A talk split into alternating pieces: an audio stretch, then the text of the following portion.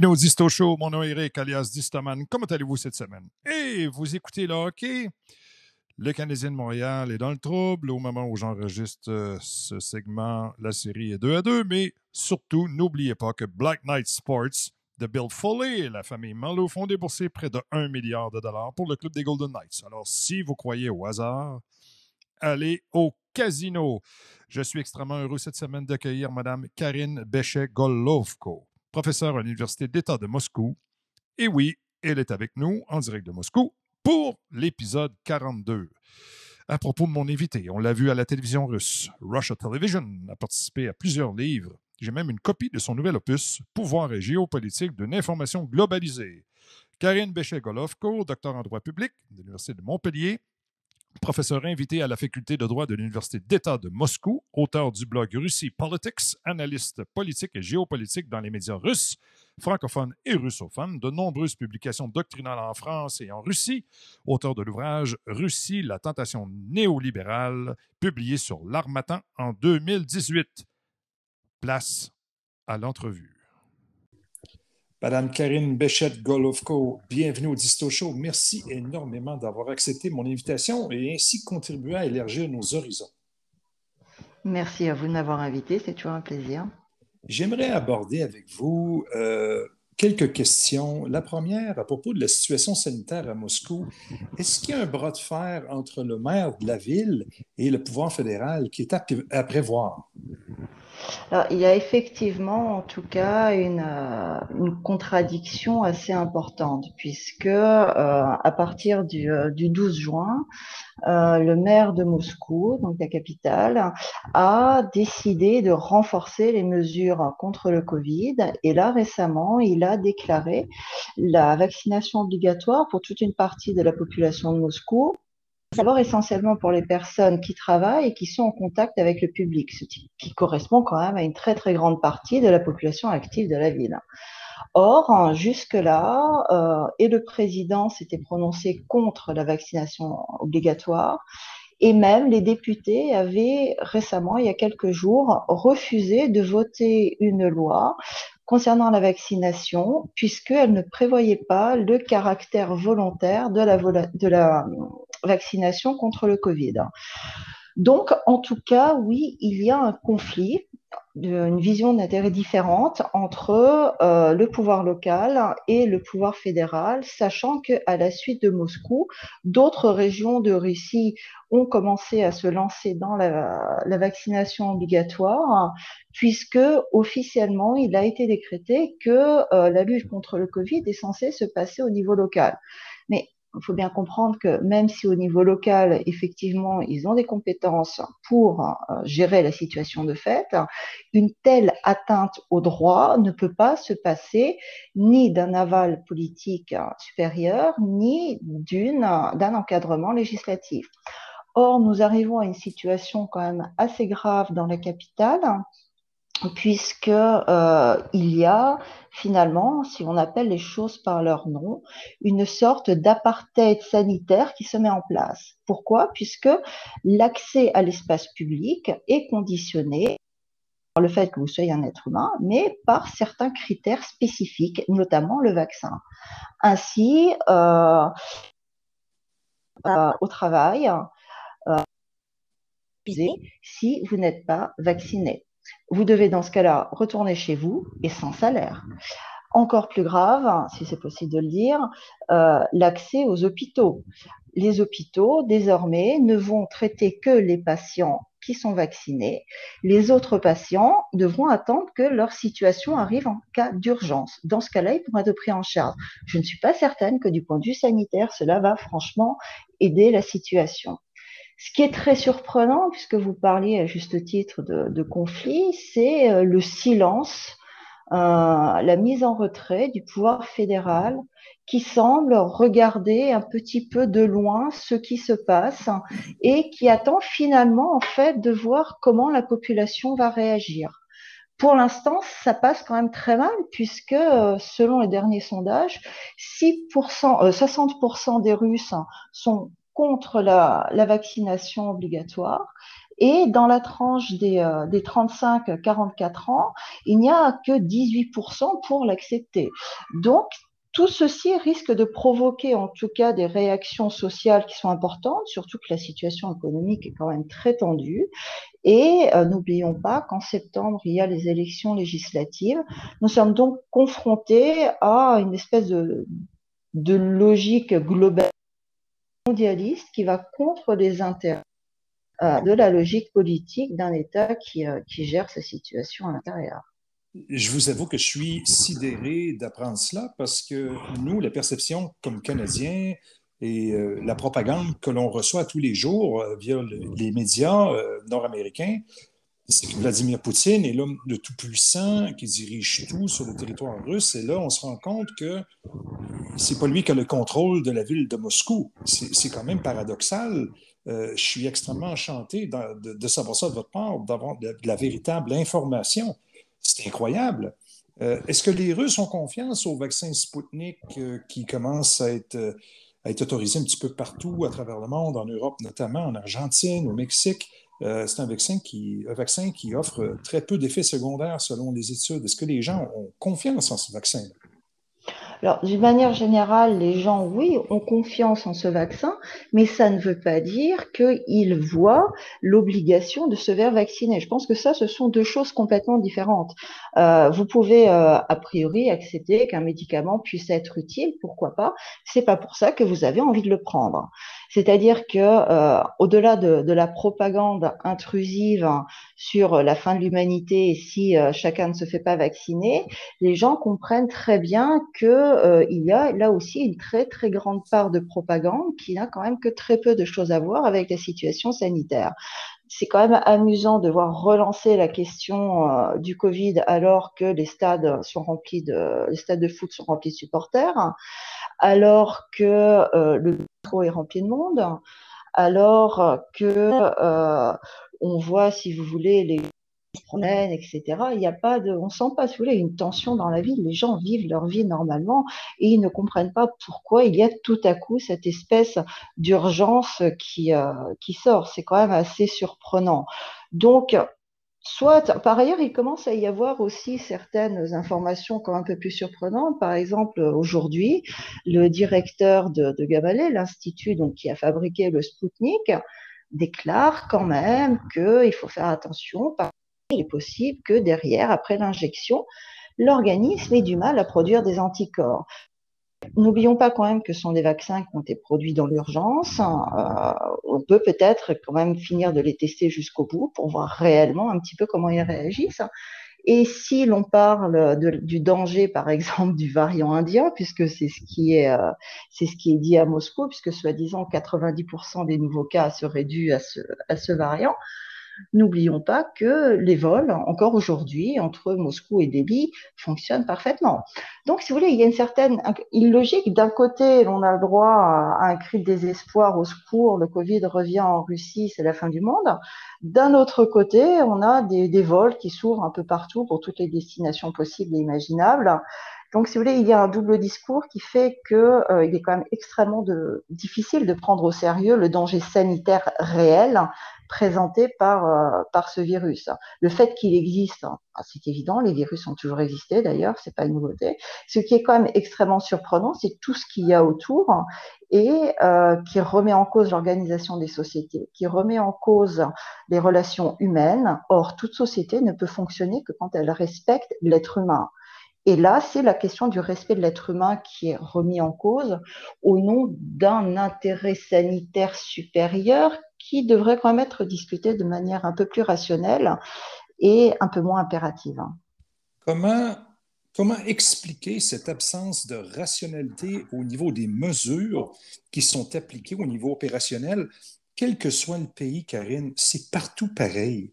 Est-ce qu'on fait face à, une, à un chaos contrôlé, que se passe-t-il?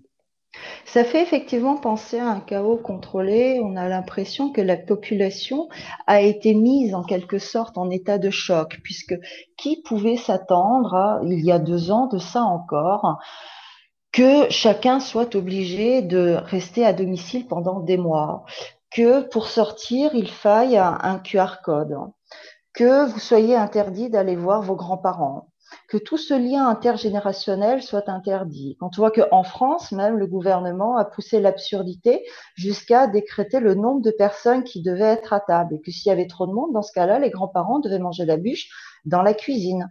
Il le disait très sérieusement. Donc, effectivement, si vous voulez, c'est devenu tellement absurde que euh, les gens se sont trouvés en état de choc. La question étant de savoir, et pour faire quoi? Parce que euh, au début, on nous expliquait, vous portez le masque et tout va passer, ça va bien aller. Les gens en général ont porté le masque, ça ne s'est pas bien passé. Ensuite, il y a eu le confinement. Vous êtes confiné, mais vous inquiétez pas, après ça va bien passer. Il y a eu le confinement, rien ne s'est amélioré.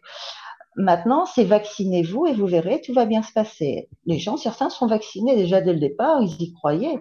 C'est merveilleux. Maintenant, on leur explique que de toute façon, le vaccin qu'ils ont fait à l'époque n'est pas valable contre les nouveaux variants et que leurs anticorps ont baissé, que maintenant, ils doivent se revacciner. Et qu'en principe, il va falloir se vacciner tous les mois. Ce qu'on a appris aujourd'hui, en tout cas euh, dans les médias russes. Donc, il y a, si vous voulez, une dérive totale qui fait penser à une dystopie. C'est quand même assez inquiétant en tout cas, s'il y a un programme, un plan derrière, il y a effectivement une prise en main globale de la situation, c'est-à-dire que les pouvoirs sont transférés des États, en tout cas ce qui restait aux États, vers des organes plus généraux. L'OMC est devenu un espèce de gouvernement à part généralisé qui décide de la situation dans tous les pays. Et euh, les États sont en plus montrés du doigt comme des structures absolument incapables de gérer la situation et donc de s'occuper de leur population. Il devient donc illégitime en tant que structure. Et ça, c'est extrêmement dangereux parce que la seule structure dans le cadre de laquelle les êtres, les humains, peuvent avoir un certain pouvoir réel sur leur vie, c'est dans le cadre étatique, parce qu'il y a une responsabilité politique ces gens de l'OMS, de, de l'OMS, pardon, pas l'OMC, de l'OMS, hein, de, de toutes ces structures généralisées n'ont aucune responsabilité politique devant personne. Donc, ils peuvent faire passer les décisions qu'ils veulent, ils n'en répondent pas personnellement. Est-ce est que, le, est que le maire de Moscou serait sous contrôle de l'OMS, M. Sobyanin? Ah, je ne sais pas dans quelle mesure il est sous contrôle. En tout cas, manifestement, les thèses globalistes lui plaisent beaucoup. Ça, c'est sûr.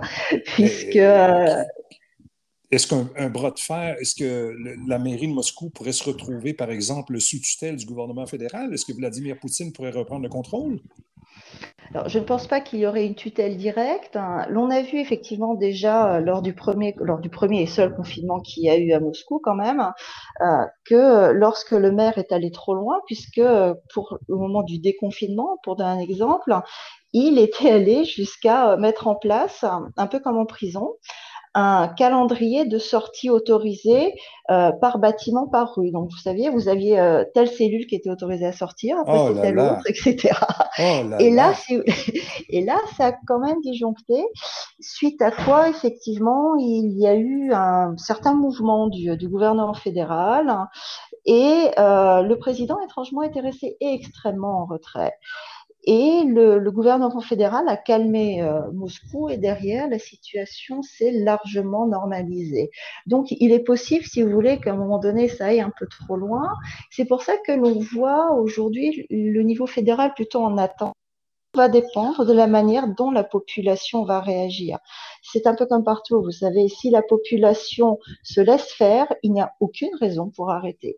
Si la population se rebelle, sans forcément tout casser, parce que dans ce cas-là, ça devient extrêmement dangereux aussi, dans ce cas-là, il y a une possibilité pour que le pouvoir soit encadré, limité et revienne dans les limites du rationnel et de la normalité. D'autant plus que la Russie, à la différence par exemple de, la France, n'est pas un pays qui est intégré dans des structures supranationales de manière ouverte. Donc, les personnes élues vont dépendre directement de la manière dont la population locale va réagir. Pour l'instant, ça passe quand même assez mal, on va dire. Donc, euh, pas de prise, pas de, pas de tutelle fédérale. Direct, non. Pas, c'est pas envisageable pour le moment.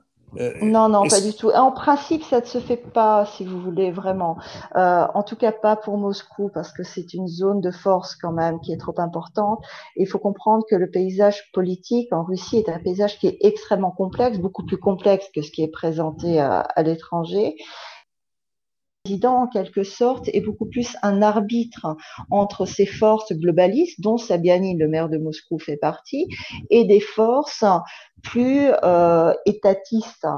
Donc lui, il va plutôt arbitrer, mais euh, faire des gestes brusques, ça n'est pas dans son habitude. C'est extrêmement intéressant comme propos. Poursuivons maintenant sur le sommet de Genève, si vous voulez bien. Quel est le constat euh, en lien avec ce sommet-là? Euh, est-ce que Vladimir Poutine a bien tiré son épingle du jeu? Est-ce que Joe Biden a endormi Vladimir Poutine? Quelle est votre analyse de la situation? C'est un sommet, à mon avis, qui est une erreur stratégique de la Russie, pour dire les choses oh. très clairement. Euh, pourquoi? Parce que euh, la Russie, a priori, est dans une situation assez ambiguë. D'un côté, elle euh, joue dans le jeu de la globalisation, elle est complètement intégrée dans les instruments de globalisation économique, mais elle revendique une souveraineté sur le plan politique. Biden, de son côté, lui, défend la globalisation dans sa dimension presque totalitaire. Et démocrates hein, à la Maison Blanche marque ce virage euh, radical dans euh, une vision du monde atlantiste centrée sur les États-Unis et qui oblige à un alignement en fait des autres pays. Donc on peut voir qu'entre Biden et Poutine, a priori, il y a quand même deux positions qui sont radicalement euh, opposées. Était-il possible d'obtenir des accords sur certains détails Certainement. Mais de toute manière, il ne pouvait pas y avoir d'accord stratégique général. Il ne pouvait y avoir qu'une reddition d'un côté ou de l'autre. Or, on l'envisage quand même assez mal. Donc, de toute façon, obtenir quoi? Les États-Unis, d'accord, ont accepté le retour de l'ambassadeur russe. Hein. Mais de toute manière, à un moment donné, ils l'auraient quand même accepté puisqu'ils ont besoin aussi de faire revenir leur ambassadeur américain en Russie, surtout avant les élections législatives, puisqu'on sait très bien quand même que les États-Unis et l'ambassade américaine est un, centre névralgique pour l'opposition radicale russe. Donc, de toute façon, ils auraient dû adoucir. En la Russie n'a pas gagné grand-chose. Le discours de Biden directement après le sommet était un discours de dénigrement, puisque à part le fait qu'il a trouvé que, que Vladimir était très sympa et que l'ambiance était descendue, en dehors de ça, tout de suite, il a reparlé de l'éternelle violation des droits de l'homme en Russie. Entre parenthèses, d'ailleurs, la violation des droits de l'homme liée au Covid ne me dérange pas du tout, donc ça montre aussi bien le côté globalisé de ces mesures. Il a reparlé de, de Navalny. Euh, il, euh, il a tout ressorti, si vous voulez, exactement le même discours d'avant. Donc, finalement, ça n'a pas apporté grand-chose. Il a même eu un espèce de mouvement de pitié entre la Russie qui essaye tellement de revenir sur la scène internationale comme joueur et pas régional. Donc, si vous voulez, en plus, c'est un manque de respect absolument phénoménal pour le pays, surtout juste après avoir passé quelques heures à discuter avec le président. De son côté, très étrangement, Vladimir Poutine a eu des paroles très respectueuses qui a eu un certain déséquilibre euh, au niveau du discours. Donc, en termes discours, la Russie a perdu si vous voulez, ce, combat. Puisque le discours russe reste quand même dans les frontières de l'espace post-soviétique, il y a beaucoup de mal à pénétrer la sphère médiatique occidentale. Il y a aussi déséquilibre et d'autant plus, si vous voulez, accentuer. Mais ce qui est quand même plus grave, c'est qu'il semblerait que, et dans les faits, de toute manière, ça n'est strictement rien apporté, puisque, euh, en tout cas, ça, ça, doit être encore confirmé, mais l'ambassadeur russe qui vient de revenir euh, aux États-Unis vient déjà de déclarer qu'il semblerait que les États-Unis soient en train de préparer de nouvelles sanctions contre la Russie. Donc finalement, qu'est-ce qui a changé? Rien ne servait à rien. Et objectivement, il ne pouvait servir à rien puisque les intérêts sont contradictoires. Biden a testé un peu Poutine pour voir ce que ça donnait, de quel bois il était fait. Poutine a testé un peu Biden pour voir de quel bois il était fait. Mais est-ce que nécessairement, enfin, est-ce qu'il fallait mettre en mise en scène avec tant d'attentes derrière, puisqu'il y aura beaucoup d'attentes perdues, et ça va jouer négativement sur la Russie qui n'aura pas pu réaliser les attentes qui ont été provoquées.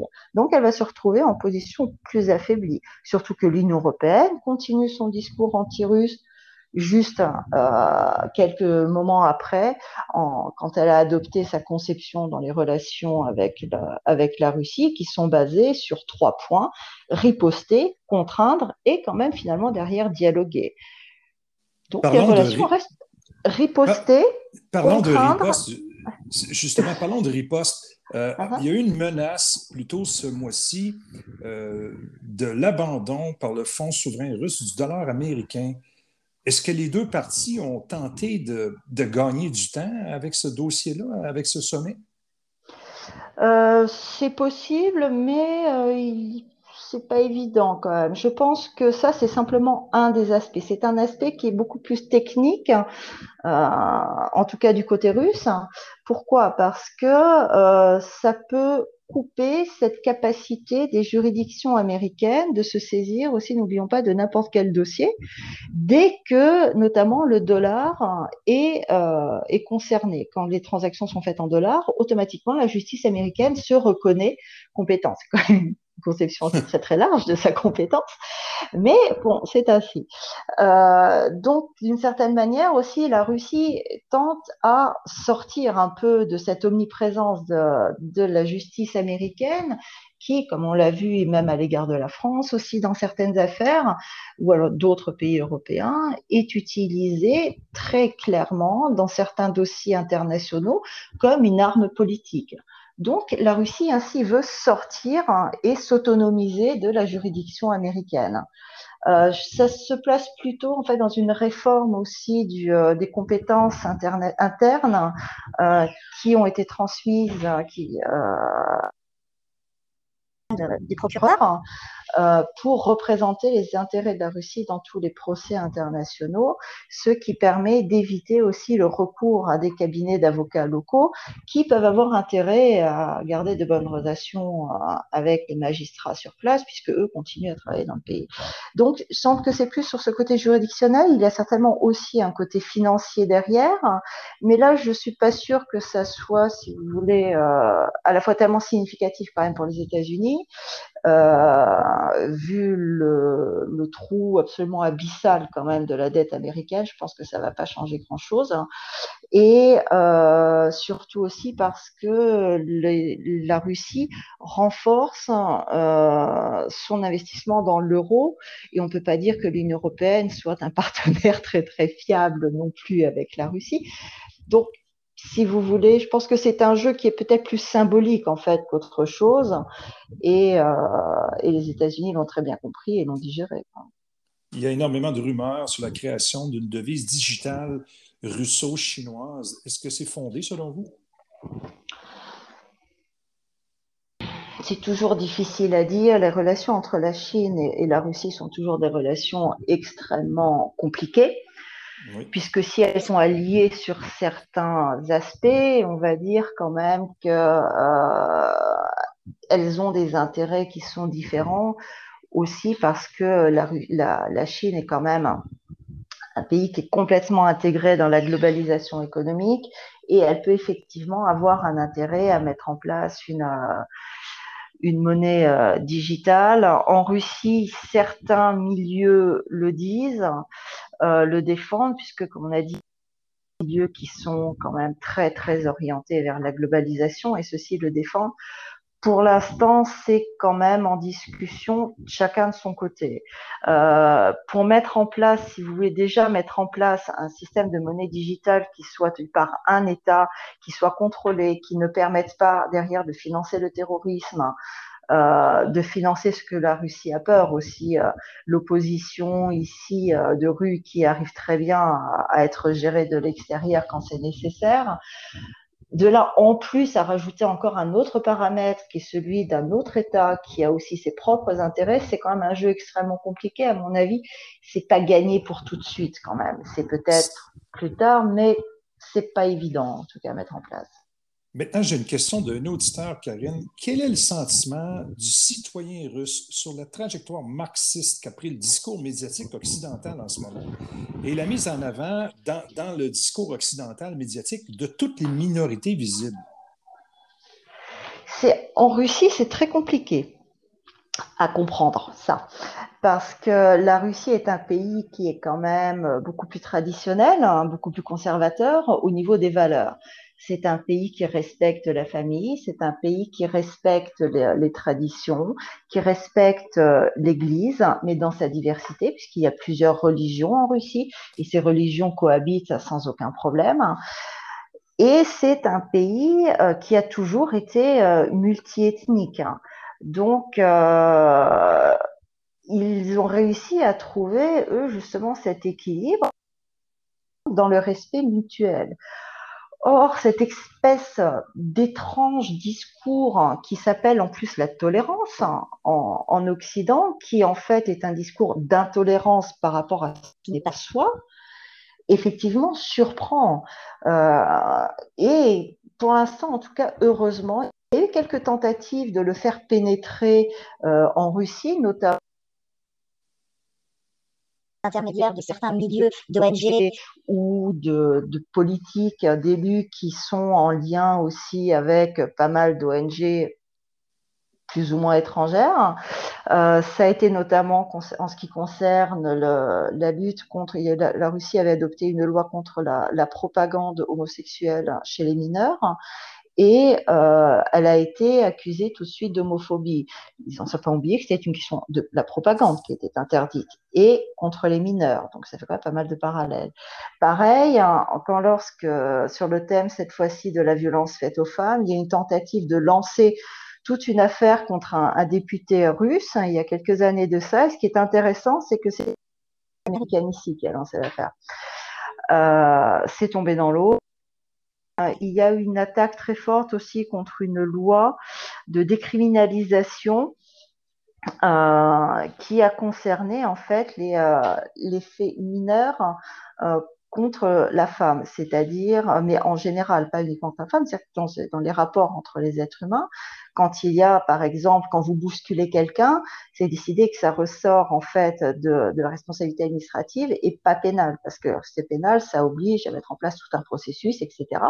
Et concrètement, si vous voulez, l'atteinte portée à l'autre personne ne justifie pas de mettre en place tout un procès pénal. Et tout de suite, ça a été lancé comme, euh, voilà, maintenant les hommes ont droit de frapper leurs femmes, qui est complètement absurde.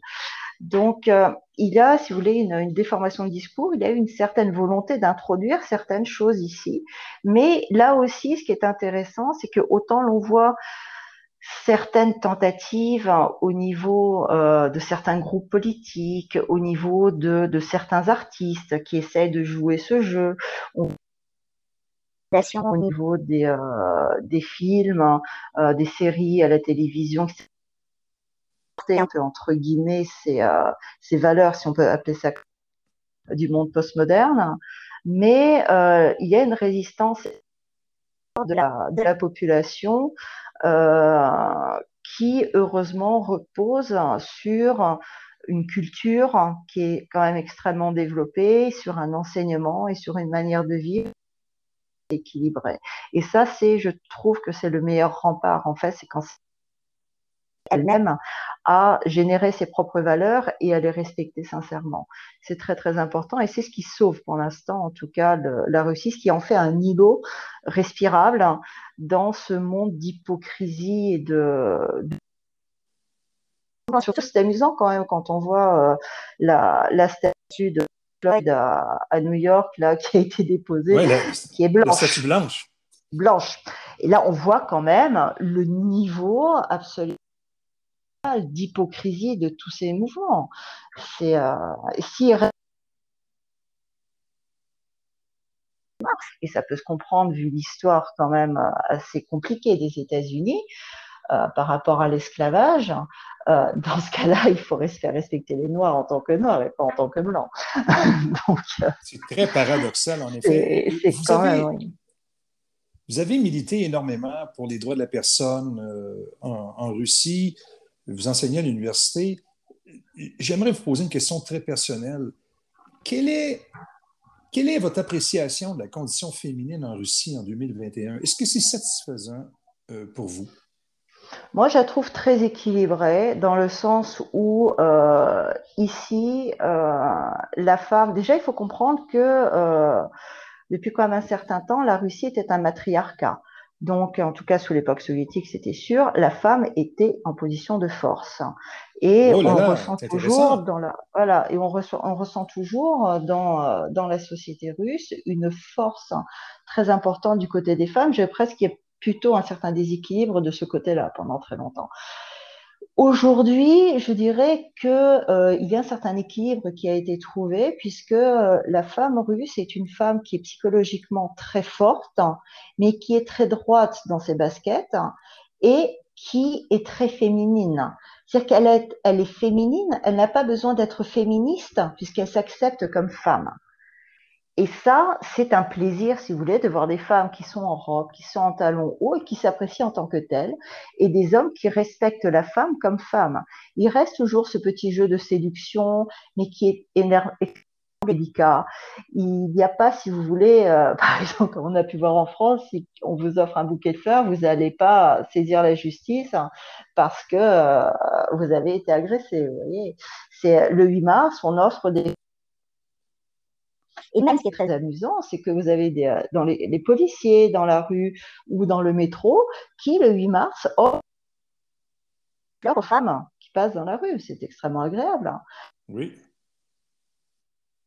Un homme qui vous ouvre la porte quand vous rentrez au théâtre. Ou qui vous tend la main, Vous devez descendre des voitures. Ce sont des choses quand même très agréables. Oui, c'est extrêmement agréable. Et, et qu'en est-il de la vie culturelle malgré euh, l'épisode pandémique actuel? Est-ce que vous réussissez quand même à avoir une vie culturelle épanouie? Est-ce que les artistes se produisent? Est-ce que les théâtres fonctionnent? Expliquez-nous un petit peu. Alors, tout, tout fonctionne en fait. hein. Euh, ça fait quand même un certain temps que ça a été réouvert. Euh, D'abord avec 50% dans les salles, là il me semble qu'on est passé à 75%, donc euh, tout fonctionne si vous voulez. Et même actuellement, quand ça a été redurci, ça reste, les cinémas aussi. Après, on en revient à ce qu'on disait, euh, cette question globaliste et euh, qui rentre un petit peu en Russie. Et cette question, malheureusement, on le voit beaucoup au niveau du, euh, du cinéma et surtout au niveau du théâtre qui commence à être extrêmement touché. Malheureusement, ça commence à arriver au niveau de l'opéra aussi. C'est-à-dire que euh, il y a par exemple des amis qui sont acteurs de, théâtre et qui sont désespérés en me disant mais c'est pas possible, on peut plus tourner une, pièce normalement. Maintenant, il faut toujours avoir de la technologie dans les mains. Mais qu'est-ce qui se passe avec le texte euh, Ouais. au cinéma, c'est pareil. Il y a un tel, on a l'impression de voir des euh, acteurs américains, mais euh, russisés en quelque sorte. Qui, il n'y a plus de jeu d'acteurs, il y a une tonne d'effets spéciaux qui écrasent l'acteur. Et donc, il y a en quelque sorte une dégradation mais malheureusement, j'ai peur que ce soit pas que, que en France, que en Russie, euh, au niveau euh, des arts. En revanche, il reste toujours une vie culturelle extrêmement active. On arrive toujours à trouver au niveau musical, au niveau des concerts, une qualité absolument phénoménale. Et ce qui est très agréable, c'est que les Russes aiment le, aiment la culture. Ils sont extrêmement attachés et, euh, cherche toujours en fait à le développer. C'est-à-dire que même s'il y a certains dérapages à certains moments, on sent que le public en quelque sorte réagit par rapport à ça. Et euh, comme en politique, en culture c'est pareil, euh, ça permet aussi de garder quand même certaines certaines barrières pour éviter certains trop grands dérapages. Donc en tout cas, je ne peux dire qu'une chose, c'est vraiment un plaisir ici. Vous avez toujours le choix entre plusieurs pièces, plusieurs euh, plusieurs concerts, euh, des sorties, etc. Donc euh, il y a vraiment une, vie extrêmement active. Moscou est une ville hein, qui, qui ne dort jamais. C'est une ville hein, extrêmement active, extrêmement festive, extrêmement vivante. C'est vraiment très agréable pour y vivre. Ah, je, suis, je suis jaloux, Karine. Je suis terriblement jaloux. je peux pas croire à quel point vous êtes chanceuse. Euh, parlons un petit peu justement quand on parle d'une acti- ville active avec énormément d'activités, une ville qui dort jamais.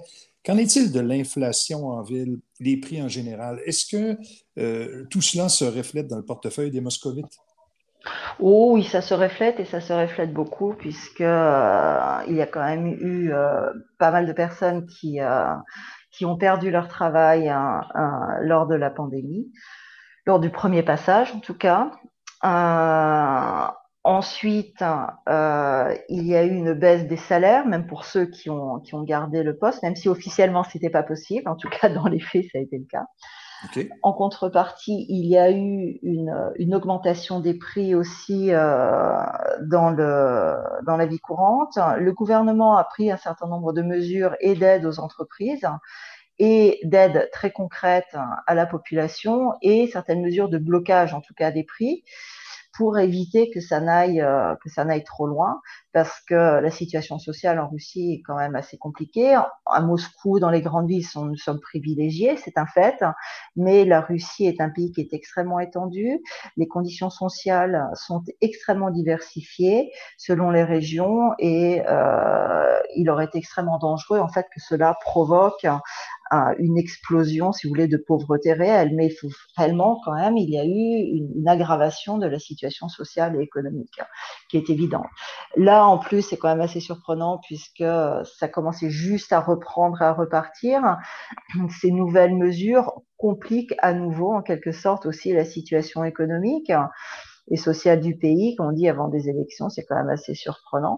Donc, euh, il faudra voir, mais c'est vrai que les gens ont eu quand même euh, ont vécu des, des, périodes compliquées. Maintenant, il faut faire attention à, ce qu'on dépense, à ce qu'on envisage de faire, et, euh, il faut compter. Et certains ont beaucoup beaucoup de mal à, à joindre les deux bouts. Hein. Au niveau personnel, en termes, est-ce que vous avez des projets, un nouvel ouvrage, des apparitions à la télévision? Que se passe-t-il avec vous? Eh bien, j'ai effectivement un, ouvrage euh, qui est en, cours de, recherche d'ailleurs d'éditeur, puisque c'est un ouvrage qui, vu mon discours, est difficilement publiable, sur la géopolitique de l'information dans un monde global. Donc, effectivement, c'est un oh. thème on ne peut plus sensible. Oh, Donc, euh, il est... Donc, euh, si jamais il existe encore des, euh, éditeurs indépendants, euh, je lance un appel. ah, écoutez, il faut, me soumettre l'ouvrage et je vais vous trouver quelqu'un de facto. avec grand plaisir. Donc voilà, surtout l'écriture en fait, puisque c'est réellement, si tu veux, si vous voulez, ce qui, ce qui me plaît, c'est cette essayer de tenter en fait de comprendre, de décrire notre monde avec des mots, puisque les mots c'est ce qui reste, qui reste. Et euh, il faut toujours du temps quand même pour réfléchir au monde dans lequel on est, pour essayer de le comprendre et pour essayer autant qu'on peut, chacun à notre niveau, en tout cas, de, de l'embellir un petit peu chaque jour. Vous avez une voix admirable. Karine Béchet-Golovko, merci énormément de votre, de votre, présence et on espère vous réentendre très bientôt, ne serait-ce que régulièrement. Pour nous, c'est un honneur de vous recevoir aujourd'hui. Merci énormément. Merci à vous, c'était un plaisir. Merci beaucoup. Au revoir. Au revoir. Ça va à nouveau José Breton pour sa chronique boursière. Oui, je t'informe. Salut Eric. On s'est croisés en, plus, on a pris un petit verre. Oui, oui on n'était pas une grosse gang, mais pas grave. Pas grave. Euh, on a eu des, questions d'auditeurs et on en a retenu une à propos du dollar américain. Qu'est-ce que tu entrevois pour le dollar US dans les, temps qui s'en viennent? Bien, avant de, parler de ça, je voudrais te faire un petit, euh, un petit résumé parce que ça va, ça va répondre à la question en même temps. Euh, aujourd'hui, ben, il y a eu euh, un événement spécial, un événement que nous, les traders, on n'aime pas. Euh, mon oncle Powell, Jérôme Powell de la Fed américaine, ben, il a parlé à deux heures. Fait qu'habituellement, c'est un petit moment stressant pour les traders parce que dans les derniers temps, les dernières fois qu'il parlait, il, y a, toujours une correction. Mais aujourd'hui, ben, ça a bien été parce qu'il n'y a pas dit grand-chose. c'est ça que les marchés voulaient, qu'ils ne disent pas grand-chose. mais euh, pour faire un résumé, finalement, il a parlé euh, de l'inflation, que l'inflation inquiétait pas la Fed. Ça, euh, et que c'est temporaire. il, avait dit, je pense qu'il avait déjà dit, puis il a répété dans le fond, finalement, euh, l'augmentation des prix qu'on voit à l'heure actuelle, c'est dû à un problème d'achat et d'approvisionnement qui devrait se résorber dans les prochains mois, la prochaine année. Est-ce qu'on peut les croire? Je ne sais pas, hein, mais euh, ta question, euh, ta réponse va être aussi bonne que la mienne, mais je, je, croirais que les prix vont diminuer. On voit déjà des diminutions, des diminutions de prix dans les, commodités. Le bois a déjà diminué. je croirais que, que oui, mais peut-être pas à l'ordre de 2% comme eux autres disent. Moi, je pense que ça va peut-être être plus proche de 3, mais c'est en 2022-2023. Fait qu'on a encore pour un petit bout, mais euh, à l'heure actuelle, euh, c'est 5% je pense, qui parle de, d'augmentation des, des, prix. Euh, mais ça devrait diminuer. Mmh. Et c'est ça. Fait que je pense qu'ils ont espoir parce qu'ils n'ont pas encore utilisé le mécanisme pour diminuer l'inflation. Puis il n'a pas parlé. Donc, il n'a pas parlé euh, non plus de diminuer l'argent qui était injecté dans le système. Ils ont commencé à faire des réunions pour, euh, pour parler de ça, de, comment ils commenceraient à diminuer, le, dans le fond, le programme de rachat des bons du Trésor, qu'on injecte de l'argent dans le système pour stimuler l'économie. Euh, c'est 120 milliards par mois. Mais à l'heure actuelle, ce n'est pas, pas prévu d'être diminué, mais ils ont dit qu'ils commençaient à en parler. Fait qu'ils il parle de parler, de commencer quelque chose, mais euh, euh, c'est pas fait encore. Puis, donc, on continue d'injecter de l'argent dans le système. Moi, ça, ça me fait peur parce que je trouve que les marchés, on dirait que ça tient un fil. Tu sais, aussitôt qu'il y a quelque chose qui se dit, euh, il y a une correction qui est comme exponentielle à, ce qui se dit. Puis, moi, je trouve ça je me tiens tout à sur mes gardes. Mettons que je prends des profits, je pourrais en parler tantôt, mais je prends des profits assez, assez souvent et assez rapidement. Euh, j'essaie de ne pas trop laisser l'argent dans, dans, le marché euh, pour des actions surtout qui sont plus volatiles. Puis le dernier point qu'il a parlé, ben, c'est les taux d'intérêt. Eux autres, ils ne prévoient pas d'augmenter les taux d'intérêt avant 2023. Euh, le taux directeur de, la, Fed américaine des États-Unis. Puis le point de la question sur le, taux US, la devise américaine, ben, on sait que la devise d'un pays, c'est corrélé euh, à 100% avec les taux d'intérêt. Ça, c'est bon pour toutes euh, les banques centrales du monde. Ça influence la politique des banques centrales du monde sur le avec le taux d'intérêt, ça influence directement la devise. Et euh, ça a eu un effet aujourd'hui d'une petite diminution du, dollar US par rapport au dollar canadien. Mais la question la plus importante qui que je pense qu'il faut euh, répondre, c'est que au Canada, les analystes s'entendent pour dire que le taux directeur, la Banque du Canada va l'augmenter avant celui des US, des États-Unis. Alors, ce que ça va faire, c'est que ça va apprécier le dollar canadien par rapport au dollar US. Fait que moi, je ne prévois pas euh, de grosses variations du dollar US, de grosses augmentations. Fait que si quelqu'un veut changer des, devises euh, canadiennes en US, même j'attendrai un peu.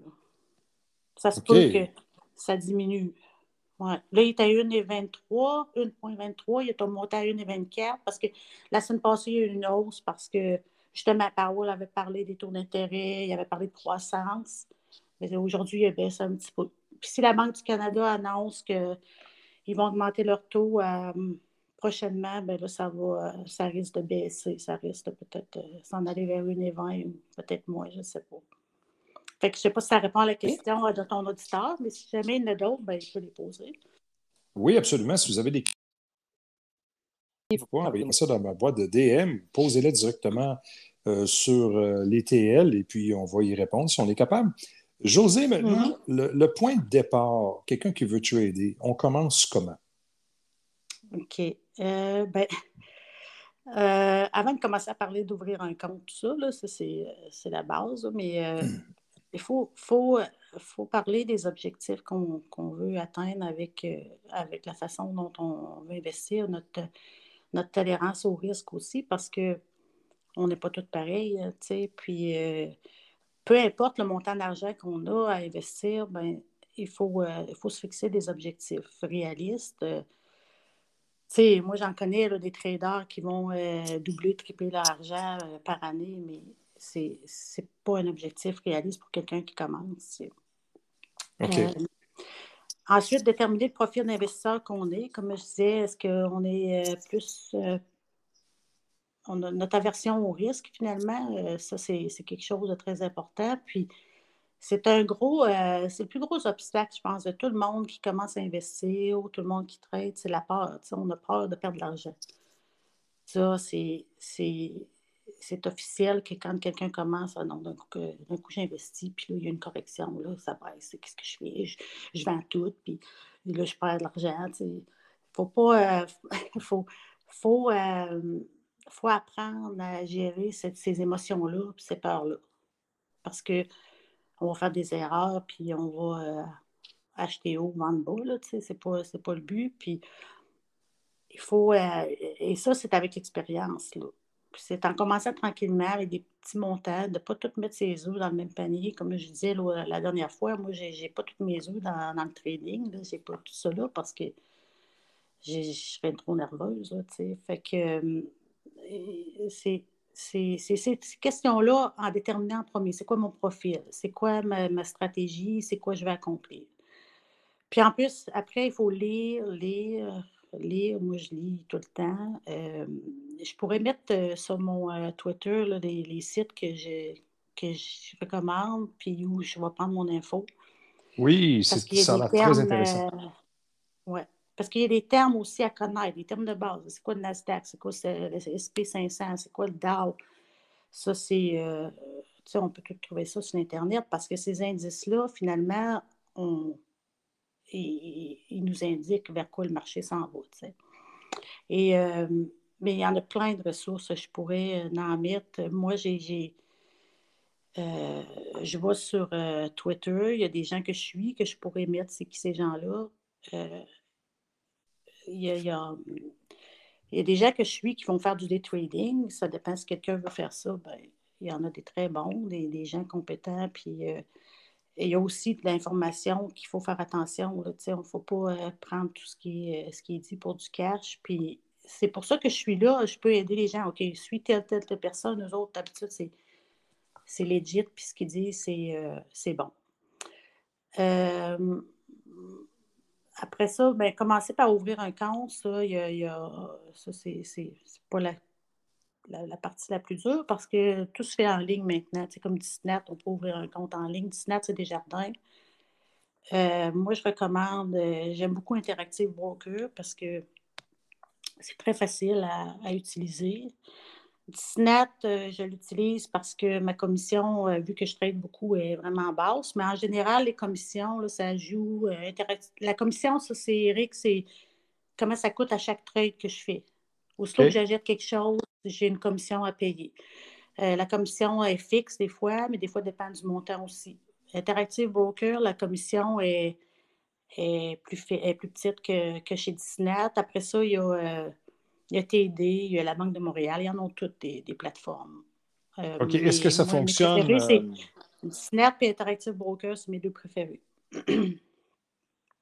Comme une application ou il euh, faut vraiment rentrer dans un profil de banque?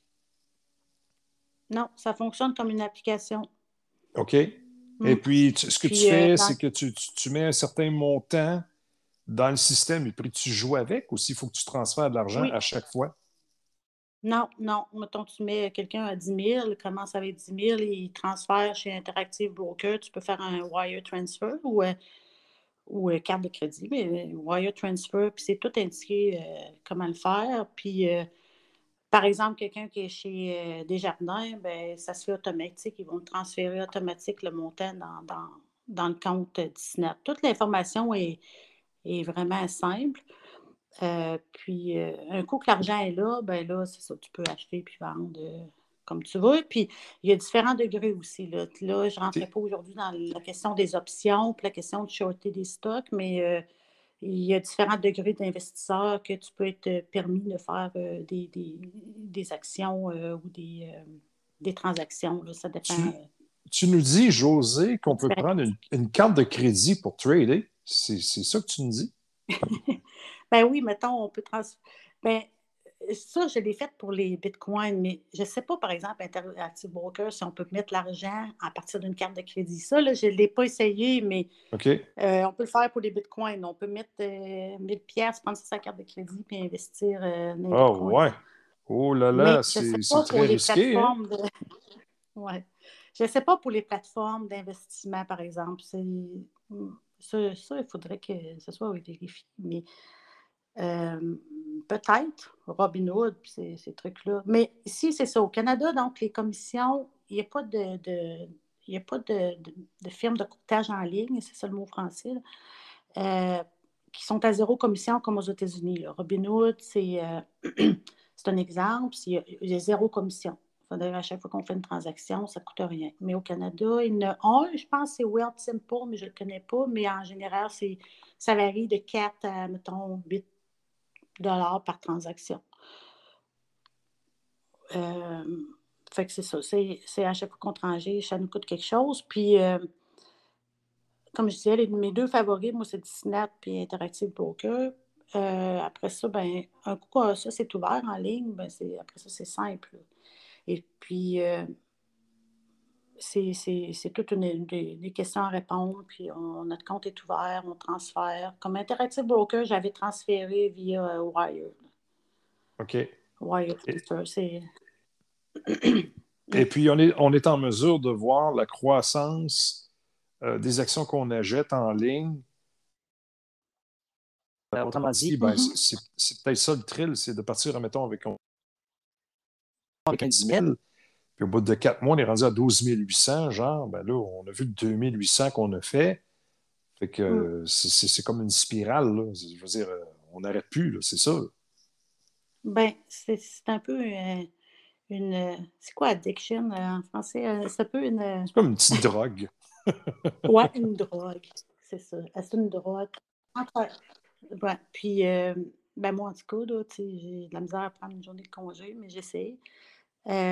Puis aussi, ce que je veux dire, c'est que c'est ça, ça dépend, tu sais, la personne, est-ce que moi, je, vais investir à court terme, à long terme? Euh, il y a toutes des questions qu'il faut se poser. Puis la première affaire, c'est préserver votre capital. Ça, il y a des mécanismes que je pourrais rentrer plus tard là-dedans. Euh, par exemple, si on achète une compagnie, puis euh, c'est un peu plus risqué, on n'est pas trop sûr, bien, il y a des façons d'arrêter la perte, mettons. De, si je l'achète à 10 pièces puis elle descend à 9,90 ou 9 ou 9,50, mais je peux mettre un stop. je préserve mon capital, ça, ça se met automatique. Et ça, c'est important. Puis ça, ça l'aide aux gens à, arrêter d'avoir peur. OK, si je ne suis pas là, puis ça descend, mais ben, non, il y a des mécanismes qu'on peut donner des ordres, puis ça se fait automatique. Ça, toutes les plateformes le font. ah, c'est. Oui, fait que c'est ça. Puis. Euh, et aussi, la dynamique des marchés a changé. Hein, L'information est tellement. Tu sais, comme moi, j'ai ça sur mon téléphone. Là, je, peux, je peux trader. Euh, comme je dis, là, je ne serai pas là. que, mais je vais emmener mon téléphone. ah? Tu vas être à quel endroit? Tu vas être avec qui? Ah, On veut je des noms. à Montréal. tu t'en vas à Montréal. Dans des régions. Oui, mais il va avoir il va avoir un bateau. Fait que, tu vois, je vais pouvoir trader sur le bateau. ah! À Montréal, sur un bateau. Maudit. Puis, oh là là là là, José. Hey, José, c'était super cool. Merci beaucoup. Euh, pour... On va revenir avec. Comment gérer son cash? On va revenir avec un. Oui, c'est ça. Puis, euh, oui, puis tu sais où, euh, quel secteur qui est hot, là, selon moi, là. OK. OK. Fait que on, a assez donné d'informations comme ça. Si vous voulez en savoir plus, c'est bien. Écoutez la capsule de José dans deux semaines. Gros bisous, José. Merci beaucoup. Et euh, on se revoit dans deux semaines. Bye bye. OK. Bye bye, Eric. Bye.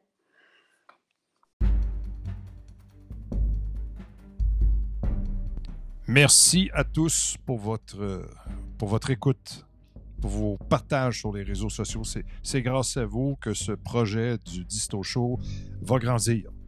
Et euh, je tiens à m'excuser pour l'imperfection sonore euh, qui a s'est manifesté euh, dans, dans, cet épisode. Mais voyez-vous, ce qui est important, c'est euh, d'être réactif à, l'actualité, d'aller chercher des personnes qui sont non seulement intéressantes, mais compétentes pour parler de leur sujet. Et euh, je pense que tout ça vient combler les imperfections techniques qui parfois se manifestent dues au réseau, aux incompatibilités de matériel. Et on travaille fort pour vous offrir quelque chose de crédible au niveau non seulement du contenu qu'on apporte, mais le cœur qu'on y met. Alors, de tout cœur, je vous remercie euh, de vos partages partout et euh, de votre following régulier. Merci énormément à tous et à la semaine prochaine.